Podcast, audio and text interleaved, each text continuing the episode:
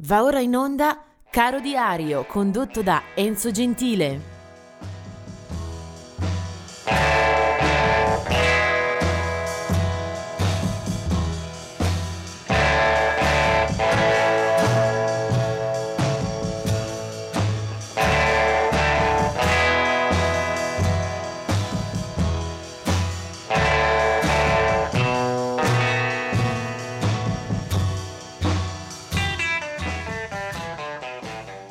Oggi è il 2 di agosto e partiamo subito parlando di due artisti che non sono più con noi da tempo peraltro.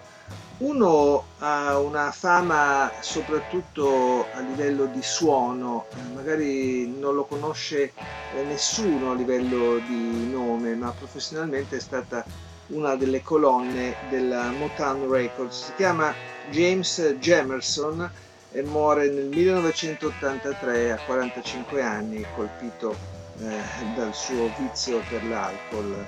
Eh, James Jamerson ha partecipato alla gran parte della storia musicale della Motown e tantissimi hit, tantissime incisioni di quella casa che ha espresso grandi talenti e grandi hit eh, a livello di soul da Detroit erano proprio eh, sorretti dal basso di James Jameson. Nel 1997 invece è la scomparsa di Fela Kuti, eh, conosciuto anche come The Black President, una figura enorme, immensa per quel che riguarda l'afrobeat. Eh, Fela Kuti era nigeriano, una storia musicale ricchissima di dischi, eh, e soprattutto di enorme influenza rispetto al, alla ritmica, al suono che a un certo punto diventerà world music, che viene proprio assorbito, assimilato dalle esperienze eh, ultradecennali di Fela Kuti, il quale era a capo di un eh, gruppo molto numeroso, molto affollato, eh, dove la musica era da lui firmata, da lui eh, organizzata, da lui diretta ed era appunto uno dei personaggi che più ha illuminato la scena africana. Fela Kuti, di cui eh, si conoscono oggi le gesta di due figli, eh, Femi Kuti è quello forse eh, più eh, conosciuto e poi anche Sean Kuti che comunque regista dischi e va spesso e volentieri in tournée internazionali. Vediamo invece le nascite. Del 1935 è la nascita di Hank Cochran, un eh, cantante di musica country americano eh, che mm, da noi forse non ha avuto particolare rilievo. Eh, molti successi negli anni 60-70 al di là dell'oceano, eh, morirà 74enne eh, a Nashville, appunto, la patria della musica country. Hank Cochran, nato nel 1935. Del 1937 è la nascita di Garth Hudson, eh, magnifico eh, componente della band, di The Band, il gruppo che ha affiancato Bob Dylan, eh, che ha proiettato molti propri eh, dischi e album fino alla celebrazione del film e anche album eh, curati da eh, Martin Scorsese, The Last Waltz. Nel 1944 era eh, Jim Capaldi, un altro personaggio che mi sta molto a cuore, anche lui eh, batterista, però eh, nella straordinaria formazione dei Traffic, che condivideva insieme a Stevie Winwood e Jim Capaldi, dopo l'uscita di Dave Mason, ecco, eh, Jim Capaldi era qualcosa di più di un, di un batterista. Eh, insieme a lui Stevie Winwood, Dave Mason, Chris Wood eh, formavano un quartetto eccellente, lui firmò molti brani, poi prese anche una carriera solista, eh, Jim Capaldi ha pubblicato molti album, magari un po' più pop, a partire dal 72 era How How We Danced, eh, poi eh, Jim Capaldi eh, è musicista che eh, ci lascia purtroppo eh, troppo presto.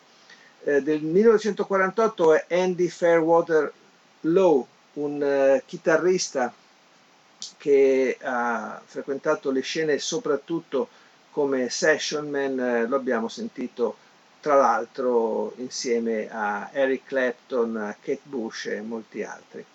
Del 1951 è una stella del pop rock eh, americano, si chiama Andrew Gold, eh, nato nel 1951, anche per lui una discografia molto densa eh, che ha ottenuto soprattutto eh, all'inizio di carriera un buon riscontro di vendita.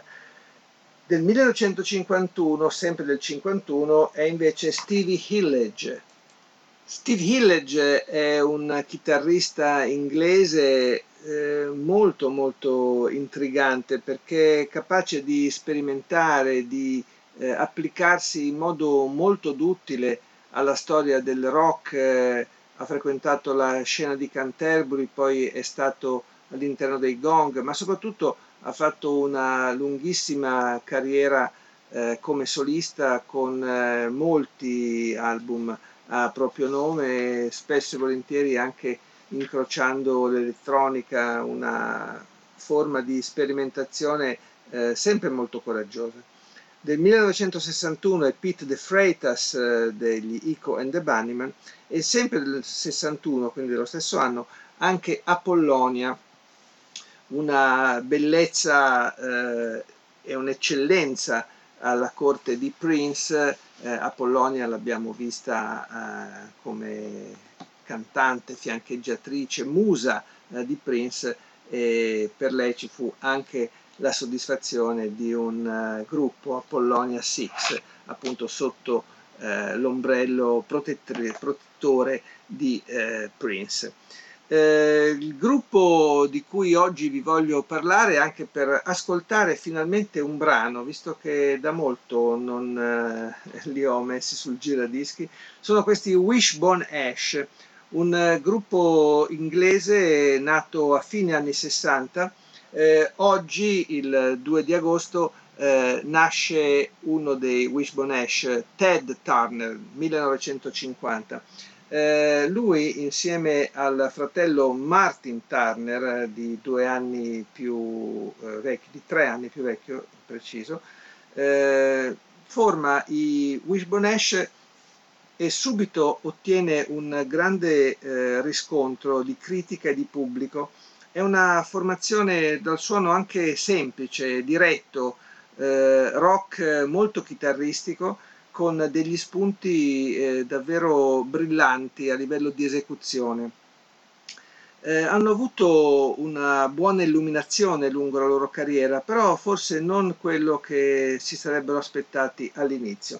Il loro primo album, Wishbone Ash, esce nel 1970, proprio nel dicembre, e poi da lì c'erano molti album, alcuni molto buoni, tra l'altro anche con copertine eh, che si ricordano volentieri, Pilgrimage, Argus, eh, album live, ci sono succeduti eh, senza però eh, sfondare mai definitivamente. Comunque, di questo gruppo rock britannico, io ricordo un brano che esiste sia nel primo album sia poi in versione live eh, trascinante, travolgente. Si chiama Phoenix e loro sono Wishbone Ash.